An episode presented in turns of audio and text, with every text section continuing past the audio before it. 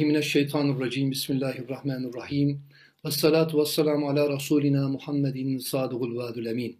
Çok kıymetli gönül dostları, çok kıymetli siyer aşıkları, Efendimizin sallallahu aleyhi ve sellemin hayatını anlattığımız Gönüllerin Efendisi programının 11. bölümüyle de beraberiz. Mevla inşallah Teala yani şu anlatılanların yüzüsü hürmetine, Efendimizin hayatının yüzüsü hürmetine hissemiz, sünnetten hissesi ziyade olanlardan eylesin hepimizi inşallah Teala. Evet geçen hafta ilk vahyin gelmesini birlikte incelemiştik hatırlayacaksınız. İlk vahiy gelecek, manevi üçüzler dünyaya gelecek. Yani ilk vahiy İslam'ın adeta pin kodu gibi teşbihte hata olmasın. İkra emrinden sonra nübüvvet dünyaya gelecek, Kur'an dünyaya gelecek ve biliyorsunuz yani İslam dünyaya gelecek.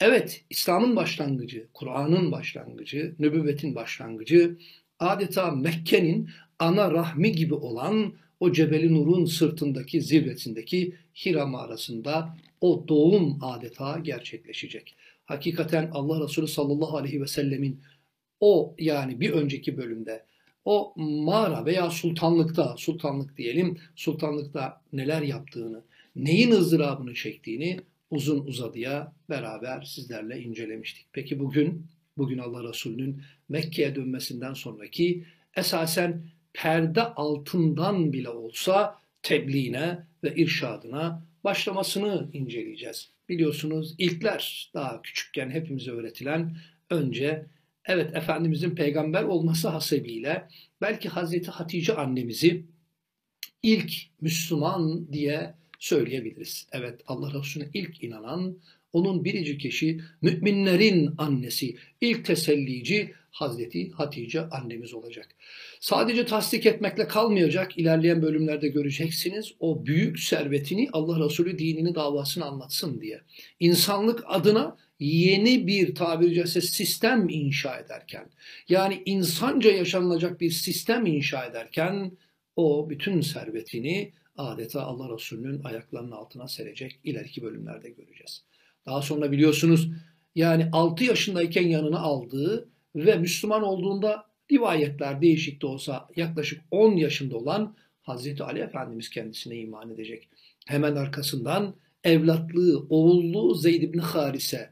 Sonra biliyorsunuz onun bir oğlu olacak Üsame. Daha sonra Efendimizin torunları Hazreti Hasan Hüseyin'le beraber adeta 300 gibi büyüyecekler. Ve onun arkasından da arkadaşı yıllardır beraber Mekke'de belki ticaret yaptıkları, belki dolaştıkları gençlik arkadaşı onunla beraber olan, iki yaş kendisinden küçük olan Hazreti Ebu Bekir Müslüman olacak. Evet Hazreti Ebu Bekir Müslüman olduğunda 38 yaşındaydı. Bunu da belirtelim. Evet o ilkler Müslüman olduktan sonra Allah Resulü sallallahu aleyhi ve sellem yakınlarını inzar et ayeti kerimesi de gelmesinden sonra Allah Resulü yakınlarını Cebeli Ebu Kubeys'in eteklerinde toplayacak. Şu an ekranlarınıza geldiği şekliyle Kubeys Dağı'nın eteklerinde toplayacak ve daha doğrusu Safa Tepesi'nin eteklerinde toplayacak ama orada o Safa Tepesi biliyorsunuz en yakın dağın ismi Ebu Kubeys diğer bir ismi de biliyorsunuz Cebeli Emin'dir. Nuh tufanında yani o Hacerül Esvet'i sakladığı için bağrında ona Cebel Emin verilmişti. Ve Efendimiz şöyle diyecek yakınlarını topladıktan sonra. Diyecek ki yani şu dağın arkasında bir ordu var ve Mekke'ye saldırmak için bekliyor dersem inanır mısınız deyince belki hep bir ağızdan. Kimler vardı bu topluluğun içerisinde? Amcası Ebu Leheb, amcası Ebu Talip, halaları Atika, halaları Azra, halası Safiye. Yani amcasını kendisi anne gibi büyüten Ebu Talib'in eşi Fatıma binti Esed'e kadar. Ve diyecek ki işte şu dağın arkasında bir ordu var, gelecek saldıracak. İnanır mısınız? İnanırız diyecekler. Sen çünkü bu yaşına kadar hiç yalan söylemedin. Efendimiz diyecek ki ben ondan daha bariz, daha açık yani böyle net bir şey söylüyorum. Şu dünyanın arkasında bir ahiret hayatı var. Hepinizi onu kazanmaya davet ediyorum. Minvalide sözler söyleyince o kızıl hörüklü amcası Ebu Leheb başta olmak üzere eline bir taş alacak. Efendimiz'e doğru fırlatacak. Bizi bunun için mi bir araya getirdin diyecek. Belki öbür tarafta başkaları, öbür tarafta başkaları. Evet, Allah Resulü sallallahu aleyhi ve sellem tebliğine, irşadına, cehdine, cihadına başladığı zaman karşısında organize olmuş bir kötülük bulacak. Bunun üzerinde biraz durmamız gerekiyor. Evet, Efendimiz sallallahu aleyhi ve sellem esasen cihadına başlanmıştı. Cihat yorgun bir kelime bugünlerde. Yani cihat deyince aklımıza çok iyi şeyler gelmiyor. Esasen cihat, cihat Arapçada cehd kökünden gelir. Gayret etmek manasına gelir. Mesela mücahidun deyince çalışkan manasına gelir. Haulâ tullâbun mücahidun denildiği zaman Araplar ya bu talebeler şu görmüş olduğunuz talebeler şu talebeler yani çok çalışkandır. Esasen cehd gayret etmek kökünden gelir. Peki Allah Resulü'nün cihadı parantez içinde gayreti çalışması neydi? Allah'la kullar arasındaki engelleri kaldırma gayreti. Hoca Efendi cihat iki nokta üst üste böyle tarif ediyor. Allah'la kullarını birbirine yaklaştırma gayreti. Allah'ını, Rabbini, Halık'ını unutmuş, Rezzak'ını unutmuş insanlığa Allah'ı anlatma ve hatırlatma. Şunu hiçbir zaman unutmayalım. İleriki bölümlerde bu daha çok bir araya geleceğiz. Bir daha çok e, tekrar edilecek. İmanın yani Allah'a inanmanın olmadığı yerde ahlak olmuyor. Ahlakın olmadığı yerde adalet olmuyor. Adaletin olmadığı yerde de zulüm oluyor. Zulmün olduğu yerde de gözyaşı oluyor. Ağıt oluyor. insanca bir yaşam olmuyor. Dolayısıyla her şeyin başı iman. Dolayısıyla iman nuruyla aydınlanmayan hiçbir köşe bucak bucağa huzur girmiyor. insanca yaşam girmiyor. Onun için Allah Resulü insanca yaşamın en ve önemli ve ilk şartı olan Allah'a iman etmeye insanları davet ediyor. Meselenin sosyopsikolojik boyutları uzmanlarınca incelenebilir. Onun için Allah Resulü'nün cihadı buydu. Ve kıyamete kadar da bu olacak. Allah'tan bigane kalmış insanları yani Allah'a tabiri caizse götürme. Allah'la kullar arasına giren engelleri kaldırma, cet ve gayretidir. Allah Resulü iyinin ve iyiliğin mücadelesini vermeye başladı. Allah Resulü sallallahu aleyhi ve sellem ilk vahiy ile beraber hakkın ve hukukun ve adaletin kavgasını vermeye başladı. Daha mahruti bakacak olursak Allah Resulü esasen iyiliğin kavgasını kötülere karşı vermeye başladı. Ve adeta şununla ortaya çıktı. Kulu la ilahe illallah tuflih. Yani la ilahe illallah deyin ve kurtulun. Allah Resulü sallallahu aleyhi ve sellem işte bununla ortaya çıktı. Bununla meydan aldı tabiri caizse. Ve yani la ilahe illallah deyin kurtulun. Neydi la ilahe illallah? Esasen dikkat edin. Yani bir şeyi reddi bu. Allah'tan başka ilah yoktur. Evet o gün itibariyle hani bir önceki bölümde veya önceki bölümlerde anlattık. Mekke'nin nüfusu yaklaşık olarak 10 bin tamamı neredeyse paganist ve Kureyş'ten 10-12 büyük kabile yaşıyor. Kabileler arasında çok ciddi böyle savaşlar oluyor. Büyük kabileler küçük kabilelerin hakkını hukukunu yiyor. Seçilmiş kendilerini seçilmiş olarak gören, elit olarak gören o tiranlar esasen alttakilerin, kölelerin hak, onları hak hayat tanımıyorlar. Haklarını yiyorlar. Yani Mekke'de o gün adeta Mekke'den tabiri caizse Mekke dürbünüyle dünyanın neresine bakarsanız bakın aynı manzarayla neredeyse karşı karşıya geliyorsunuz. İnsanca bir yaşam söz konusu değil. Dolayısıyla huzur denilen şey Kaf Dağı'nın arkasına hicret etmiş. En güzel şekliyle yani İstiklal Marşı şairimiz ne güzel ifade eder. Dişsiz mi bir insan onu kardeşleri yerdi diyor. Yani hak yok, hukuk yok, adalet yok, insanca yaşam yok. İşte bu yokların içerisinde Allah Resulü La ilahe illallah diyerek ortaya çıkıyor.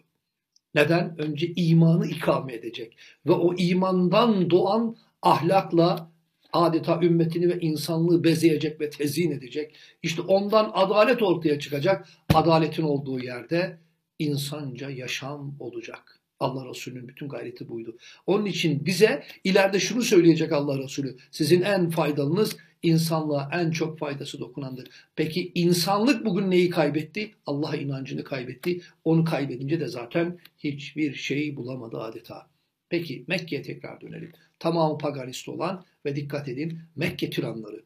O günün kötüleri, o günün organize olmuş kötülüğü, kötülük imparatorluğunu tabiri caizse o putlar üzerine kurmuşlardı.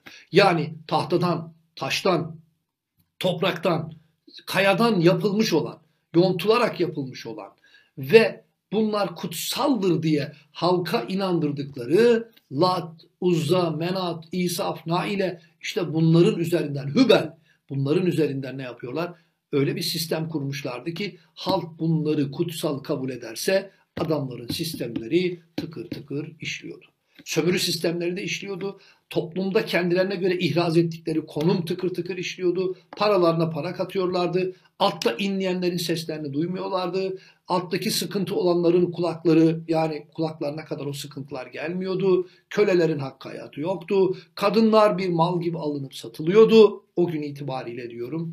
İşte böyle bir ortamda Allah Resulü sallallahu aleyhi ve sellem işte La ilahe illallah'la ortaya çıktığı zaman Allah Resulüne organize kötülük bir cephe aldı. Neden? Peki esasen şöyle bir Mekke tarihine baktığımız zaman o günkü Mekke'nin demografik yapısına baktığımız zaman, o günkü Mekke'nin sosyolojik hayata baktığımız zaman, yani toplum hayatına baktığımız zaman şunu görüyoruz. Esasen çok dinli bir ortam vardır. Tespitini pekala yapabiliriz. Yani çok dinli bir ortam var. Yani eğer Hübel'e Tanrı diye tapıyorsanız eğer demek ki bir Hübel dini var. Menat'a Tanrı diye tapıyorsanız putların isimleri bunlar. Demek ki Menat dini diye bir din var. Yani herkesin dini ve tanrısı başka başka ve hiç kimse sen neden Menat'a tapıyorsun, sen neden Hübel'e tapıyorsun? Esasen çok dinli bir yönüyle çok kültürlü bir ortam var diyebiliriz. Peki Allah Resulü sallallahu aleyhi ve sellem ve bir avuç arkadaşı da buraya çok dikkat etmenizi istirham ediyorum.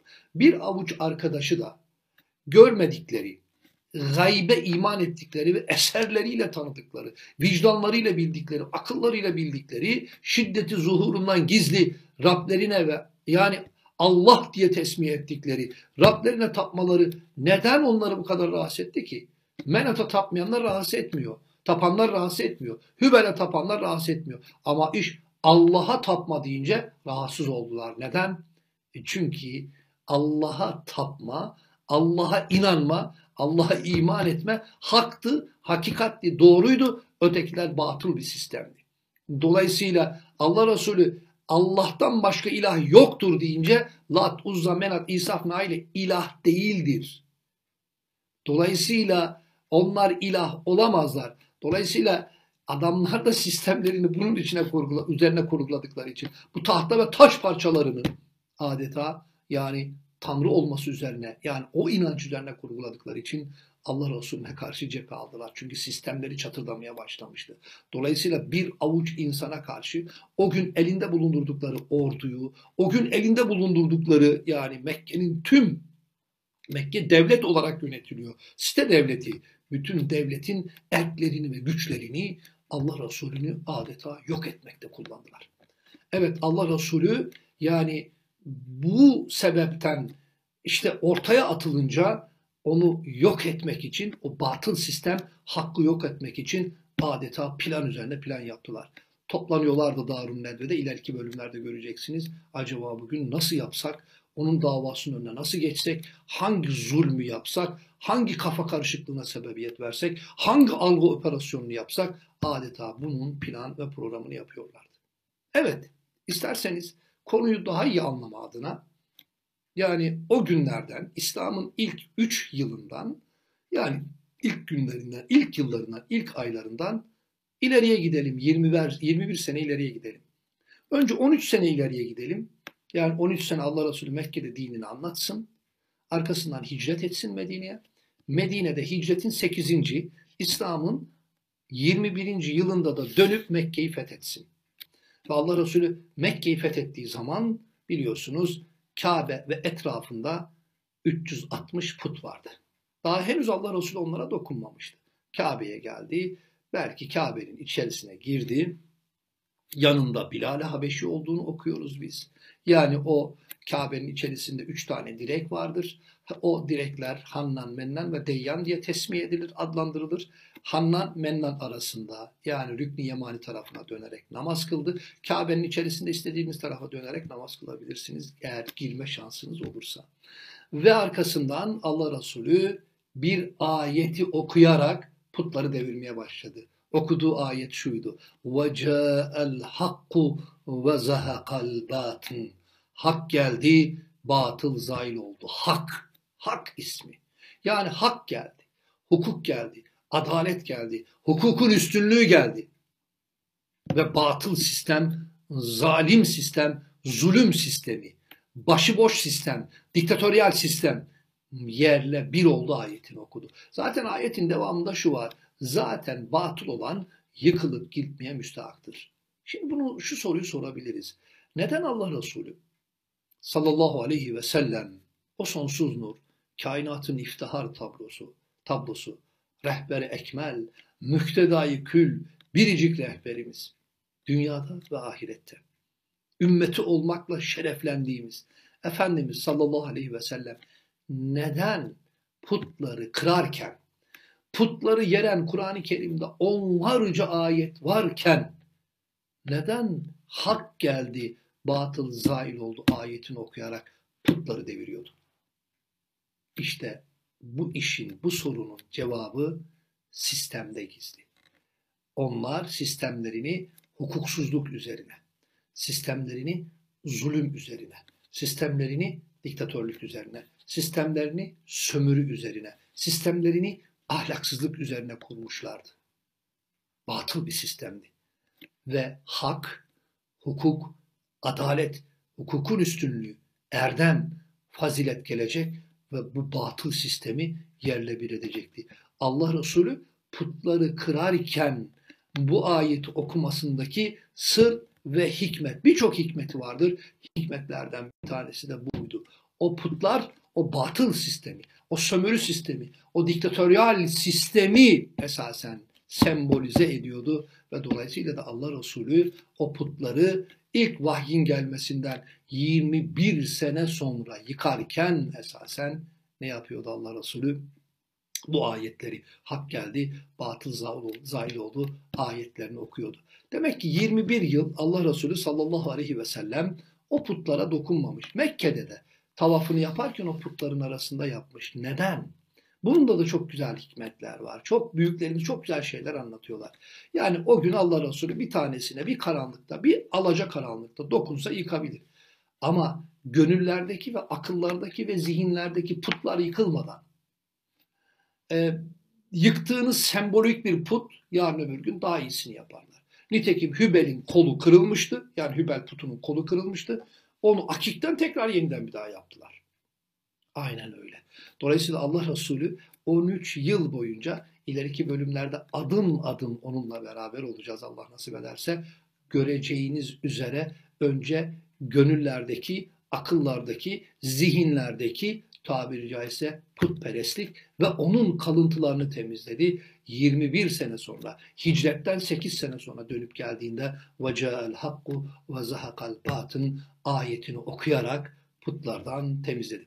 Allah Resulü sallallahu aleyhi ve sellem tekrar dönüyorum o asra dönüyorum ya daha doğrusu o günlere tekrar dönüyorum.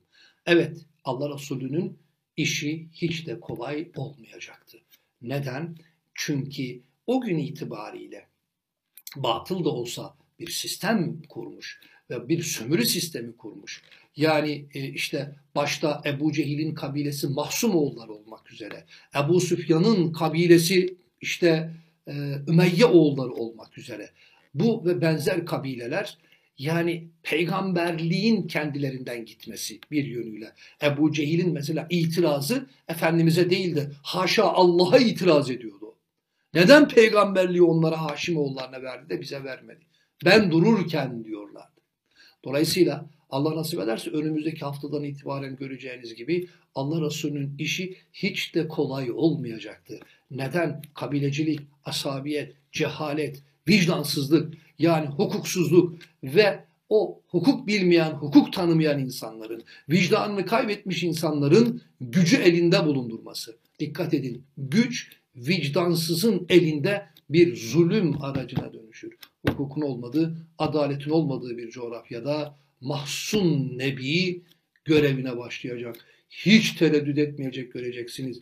Durduğu yerin meşruluğu, durduğu yerin hukukiliği ve Allah'ın kendisine vermiş olduğu o nübüvvet yükünü, nübüvvet vazifesini bir hakkın yerine getirmek için adeta kendini parçalayacak ve Allah ona iltifatsa dediğinde neredeyse inanmıyorlar diye kendini paralayacaksın diyecek.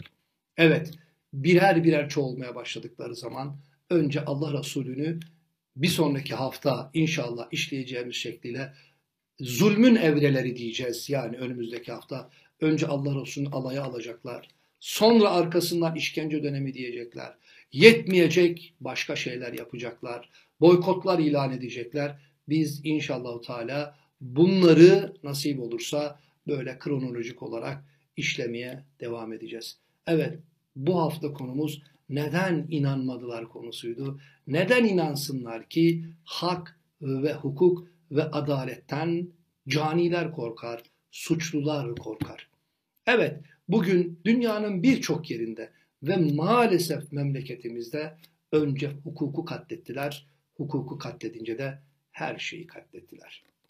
Evet, zaten bir iple adeta, ince bir iple tutundukları maalesef o hakiki imanlarını bir yönüyle adeta çok ucuza paraladılar, pazarladılar.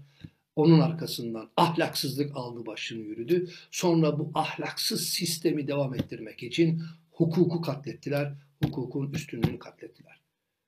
Ne diyordu Ahmet Altan? Hukuka bir daha dönemezler. Dönerlerse yargılanacaklar diyorlar. Onun için hukuk diyene, hak diyene, adalet diyene, iyilik diyene, insanlık diyene düşman oldular. Bugün Türkiye'nin özeti budur inanın bana. Hak ve hukuk diyene düşman oldular. Neden? Hak, hukuk ve adalet gelirse yargılanacaklar. Evet bugün Türkiye'de ve dünyanın dört bir tarafında esasen organize iyilik, organize kötülükle mücadele ediyor. Mevla inşallah bu mücadelede organize iyilikle inşallah iyiliği organize eden arkadaşlarımızla, abilerimizle, ablalarımızla etnisitesi ne olursa olsun, kökeni ne olursa olsun, hangisi olursa olsun hak diyen, hukuk diyen, adalet diyen, insanlık diyen, iyilik diyen insanlarla beraber omuz omuza iyiliği ve insanlığı inşa etmek için gayret gösterenlerle Mevla bizleri beraber eylesin diyor ve bu haftalık sohbetimi burada bitiriyor. Hepinizi Allah'a emanet ediyorum.